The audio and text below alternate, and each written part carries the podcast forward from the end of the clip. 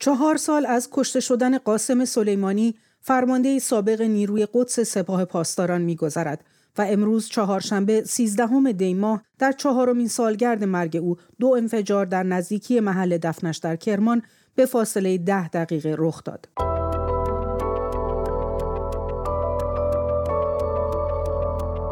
سلام من بیت آذری با برنامه دیدگاه همراه شما هستم. ابراهیم عزیزی عضو کمیسیون امنیت ملی و سیاست خارجی مجلس هشدار داد انتقام سختی در انتظار عوامل حادثه انفجار در گلزار شهدای کرمان است. در هفته گذشته و در روزهای نزدیک به سالگرد سلیمانی، سید رزی موسوی یکی دیگر از فرماندهان سپاه قدس مستقر در سوریه و به فاصله چند روز صالح آروری رابط اصلی حماس با نیروی قدس سپاه و چند فرمانده نظامی دیگر نیز در لبنان کشته شدند. در دیدگاه با رضا علیجانی فعال سیاسی از فرانسه همراه می شویم تا بپرسیم وعده انتقام سخت سران جمهوری اسلامی دقیقا به چه معناست؟ همچنین نگاهی داشته باشیم به تلاش حکومت برای استور سازی از قاسم سلیمانی. آقای علیجانی در چهارمین سالگرد کشته شدن قاسم سلیمانی در گلزار شهدای کرمان بمبگذاری میشه. عده زیادی تا الان کشته و مجروح شدن. تحلیل شما در این باره چیه؟ با سلام و تسلیت به قربانیان این حادثه تروریستی که واقعا مردم عادی هستند. ویدیوها و فیلم هایی که مشاهده میشه اینها حتی سپاهی و بسیجی هم نیستن هرچند کشتن شهروندان عادی در هر شکلی محکومه اما فکر نمی کنم بحث جنگ و اینها باشه. یک کار تروریستیه و حالا اون منطقه منطقه است که به حال فعالیت های از این دست درش بوده قبلا حمله به پاسگاه های مرزی بوده و من فکر می‌کنم حالا هرچند تا حالا علت اصلی اعلام نشده در ابتدا صدا و سیما سعی کرد بگه این کپسول گاز منفجر شده ولی بعد هلال احمر آمار کشته ها و مجروحان رو داد و بعدا گفتن که کار تروریستی بوده. ولی یک مسئله رو نشون میده که به هر حال جمهوری اسلامی علا رغم این که می‌گفت ما القاعده رو شکست دادیم داعش رو شکست دادیم که در داخل کشورمون نیان ما می‌بینیم همون گرایش ها و همون رفتارها در داخل کشور اومده و این نشونگر شکست اون شعار یا شکست اون فریبی بود که برای حفظ بشار اسد نیروهایی رو به سوریه فرستادن ولی بعدا دیدیم که اینها توجیهاتی بیش نبود.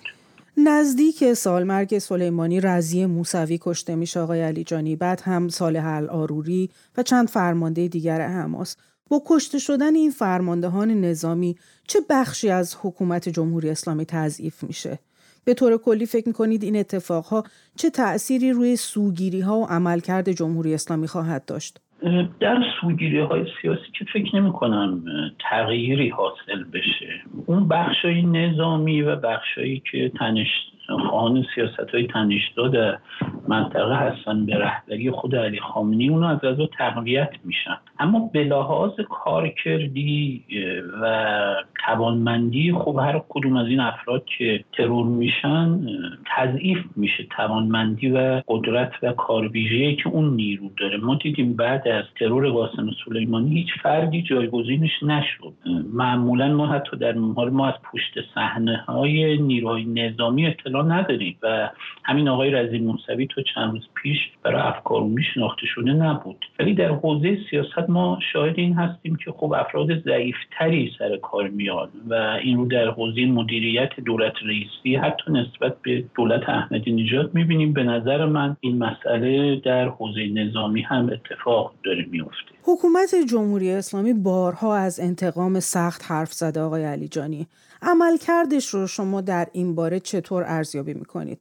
فکر می‌کنید اصلا مقصود حکومت از انتقام سخت چی باشه؟ ببینید این خانی ها که خب بیشتر مصرف داخلی داشت و برای توجیه هوادارا و برای آب سرد ریختن روی هیجانات اونهاست و عملا هم دیدیم که انتقامش رو از هواپیمای اوکراینی و شهروندان عمدتا ایرانی گرفت. اینها هم به نظر من نه اراده یعنی این کاره نیستن. نه می‌تونن و نه می‌خوان. نمی‌تونن چون که خب توانمندیشون ندارن.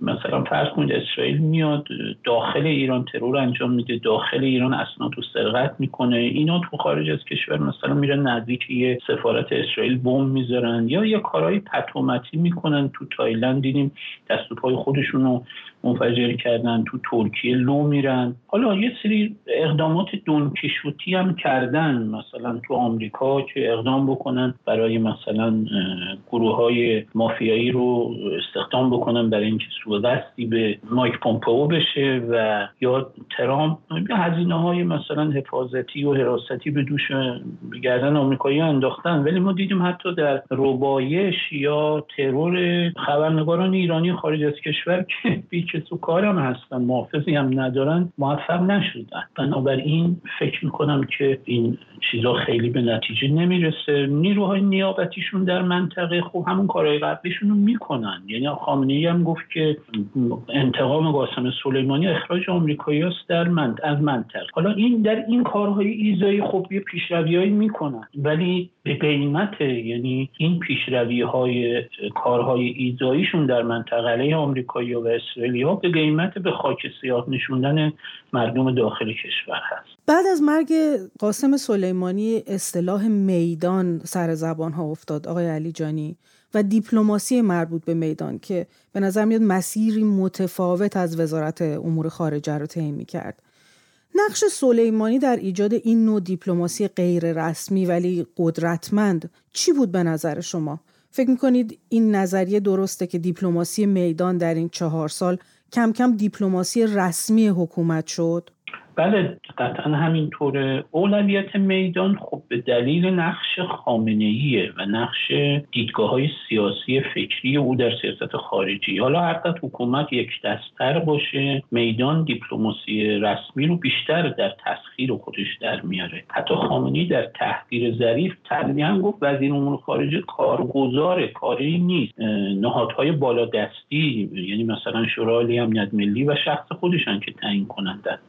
بنابراین این مسئله در طول حیات جمهوری اسلامی وجود داشته در تحلیل نهایی. حالا موقعی که قاسم سلیمانی زنده بود یک کاریزما و برش شخصی هم داشت. یعنی مثلا برخی از سفرهای ایران در منطقه او او در واقع منصوب می‌کرد. یا وقتی مثلا ظریف و دولت رسمی سعی می‌کردن تنش زدایی بکنن یه دفعه خودش بیانیه هایی می‌داد و تنش آفرینی می‌کرد. حتی گفته می‌شد که مثلا پیام فرستاده برای آمریکایی ها که ما تعیین کنن. بعد از رفتن او خب این نقش کمی کاهش پیدا کرده ولی نه اینکه تغییر ماهیتی داده باشه. ولی همونطور که در سالات قبلی هم گفتم ما از پشت صحنه نظامی ها اطلاع نداریم ولی در سیاست ما داریم می‌بینیم که نوعی تنزل کاراکتر هست در مدیران سیاسی دولت رئیسی. یه بچه بازی شده مدیریت سیاسی کشور. حالا همین بچه بازی که ما این طرف می‌بینیم در درون حکومت و درون ساختار نظامی هم شاهدش هستیم. فکر می‌کنید نظر مردم ایران در مورد این فرماندهان سپاه چی باشه آقای علی جانی؟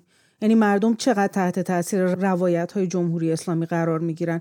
اصولا پافشاری حکومت برای حضور نظامی در منطقه چه واکنشهایی رو بین مردم ایجاد کرده؟ قالیباف یه خاطره گفت در سالیه قاسم سلیمانی که سال 88 داشتن می‌رفتن تو خیابون میشنن که مردم دارن میگن نه غزه نه لبنان جانم فدای ایران. قاسم سلیمانی میگه اینا چی میگن؟ اگه اینا مارم بشناسن به ما فش میدن یعنی علیه ما شعار میدن. و این تلقی درستیه. ما الان تو همون نقطه هستیم. مردم وقتی میگن سوریه را رها کن فکری به حال ما کن دروغ میگن آمریکاست دشمن ما همینجا در واقع دارن عکس عمل نشون میدن. به این جعل تاریخ و جعل سیاستی که صورت داره می‌گیره. به اصطلاح مردم که خب روی گردانن از این سیاست. ولی این سیاست نتایج عملیش باعث شده که یه ریزش وسیع و عمیقی در درون خود جریان ولایی و اصولگرا به وجود بیاد. مسئله دار بشه. از دو منظر. بعضی دیدن این سیاست مردم به خاک سیاه نشونده از منظر فرق و بعضی هم از منظر درویی که شما این شعارا رو می‌دید ولی روز حادثه روتون اونوری می‌کنید و به غزه بیاعتنایی می‌کنید. آقای علیجانی چهار ساله که حکومت با ساختن مجسمه تعلیف کتاب در همه جا به خصوص در حوزه کودکان موسیقی ساختن و سمفونی ساختن تلاش می‌کنه از سلیمانی یک شمایل قهرمانانه بسازه شما بین این شمایل سازی و اون چه امروز در گلزار شهدای کرمان اتفاق افتاد آیا ارتباطی می‌بینید؟ ببین من همون روزی که قاسم سلیمانی ترور شده بود در مصاحبه با همین ایران اینترنشنال گفتم که قاسم سلیمانی شخصیتا با این سپاهی های شکم ای که تیپای ستادی و مرکز میشینن خب کاراکترش متفاوت بود. یه تیم کاملا نظامی بود تو میدون می‌رفت مردمداری بیشتری داشت. تو مسائل داخلی سعی می‌کرد کمتر نه اینکه اصلا دخالت نکنه. تشییع جنازه هاشمی رفت. دور برش مسئله فساد خیلی کمتر مطرح بود. حالا در اتاق خانونش مطرح بود. بنابراین این این یه مسئله است. ولی مسئله دیگه سیاستی است که سلیمانی پیش بود. من همون روز گفتم ای کاش زنده میمون و پاسخگوی کارهاش تو منطقه می‌شد. هم دفاعی که از بشار اسد کرد و قتل و جنایتی که اونجا کردن هم این سیاست تنشزایی که در منطقه پیش بردن و فقر و فلاکت بر مردم ایران به جا گذاشتن. بنابراین ما دو تا اختلاف در واقع اختلاف ملت و حکومت سر این سیاسته. یه مردم میگن سوریه را رها کن فکری به ما حال ما کن. قاسم سلیمانی قهرمان نظامی حکومت برای پیشبرد همین سیاست یعنی مشکل اصلی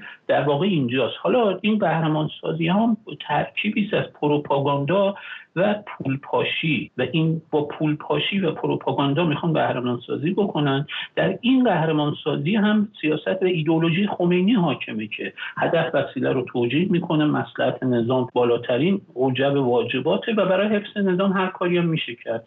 ولی قتل مردم منطقه و دستاوردش هم این شکاف بزرگی است که بین مردم و حکومت الان قرار داره و همین شکاف و فاصله رو روی قضاوت افکار رو قاسم سلیمانی هم شاهد هست بسیار سپاسگزارم از شما رضا علیجانی فعال سیاسی از پاریس فرانسه